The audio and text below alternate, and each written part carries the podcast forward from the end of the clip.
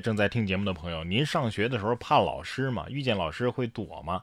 最近啊，就在咱们四川内江。有两名小学生啊，正准备进店吃面呢，结果看见这店里边啊，哎，老师也在吃面，于是扭头就跑。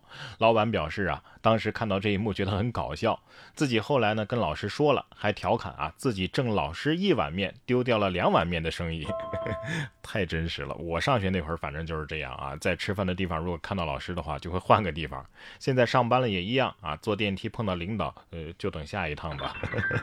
哎，就是这老板有点。不太讲武德啊，还告诉老师呢。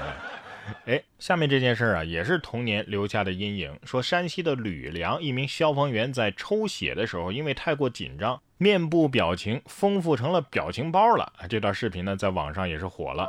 这位消防员说呀，哎，都怪小时候我妈吓我，他说不听话呀，医生就会拿针扎我，一针上头是吧？消防员心想，我不要面子的嘛。好像看到了打针的我自己。有些人表面上像奥特曼，其实内心里边啊装的是美少女战士。老师怕学生，从小怕打针，小偷怕警察，这是人间定律呀。可是这个小偷啊就有点嚣张了。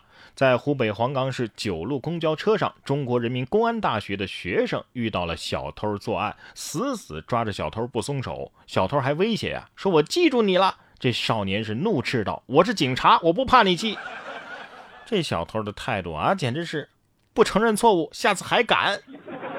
这小偷，你放心啊，你就是忘了人家，人家都不会忘了你的。不过这小伙子真是很棒啊，看着眉眼，看着就周正啊，能够感到一身的正气，相由心生。这话呀，还真不假。同样是小偷，这次啊。也算是认识你们了。四川宜宾两名女子在服装店偷衣服，店主发现之后啊，在网络上曝光了监控视频。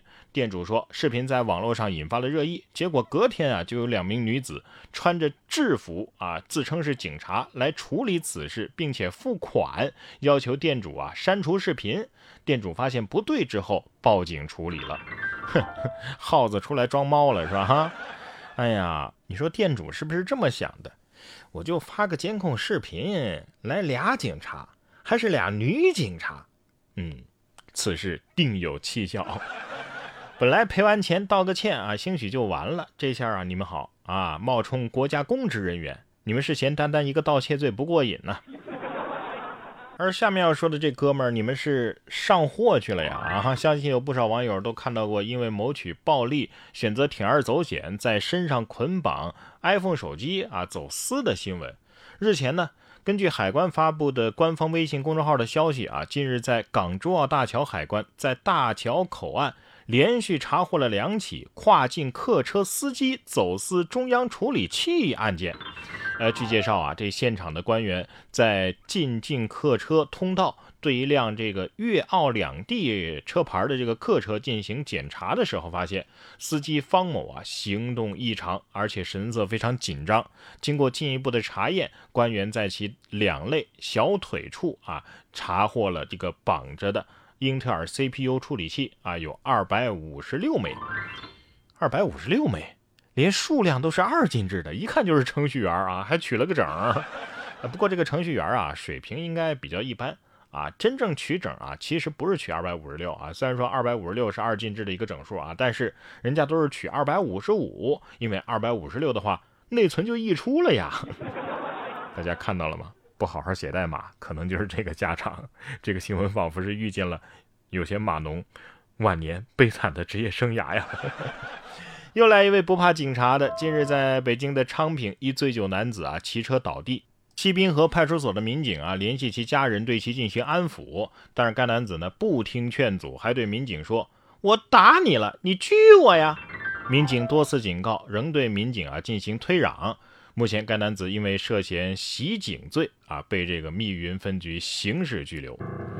还没见过这么无理的要求啊！啊哈，拘我呀，那就满足你啊！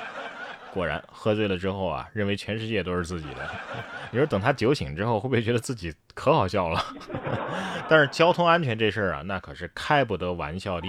浙江宁波就有一个女子戴着安全帽开没有门的车上路，因为其造型奇特而且不安全驾驶，所以引发了这个有关的关注啊。这个有目击者就表示，真的是为他捏把汗呐。你说他怕死吧，他又戴了个安全帽；你说他不怕死吧，他他他没门也敢开，这是安全了，但是又没完全安全，是吧？哎，还是很危险的。如此危险，大姐，我觉得你是在玩火呀啊！下面这事儿啊也挺好笑的，说重庆渝北薛先生当天啊去打疫苗的时候，看见有一辆这个疫苗车啊，现场啊有不少的人在排队，于是呢就找了一个队尾上前排队。结果排了半天啊，都到跟前了，才发现原来他排的这个队呀，不是打疫苗的，是卖包子和葱油饼的。打疫苗的队啊，是排在另外一边的，因为挨得太近，所以产生了误会。你肯定不是第一个啊，而且也一定不是最后一个。这包子铺的老板还纳闷呢，哎，这两天买包子的人格外多呀，都排起队了。来都来了，买俩包子再走吧，毕竟包治百病。不知道大家发现没有，很多人的行为啊，都是一种思维惯性，而习惯呢，有好的习惯，也有不好的习惯。阅读本身啊，我觉得是一个非常好的习惯，不仅可以拓宽我们的见识，丰富我们的内涵，同时也是减压的一种很好的方式，能够感受内心宁静的一个非常好的机会。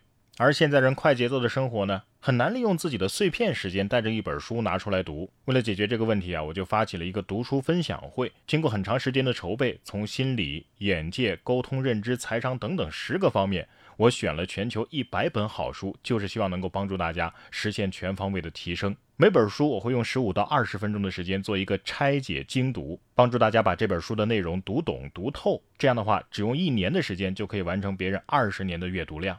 那么怎么加入然哥的读书会呢？您只需要打开微信搜索“然哥脱口秀”，打开微信搜索“然哥脱口秀”，把这个公众号关注起来，按照引导操作就可以了。我在这里等着你哦。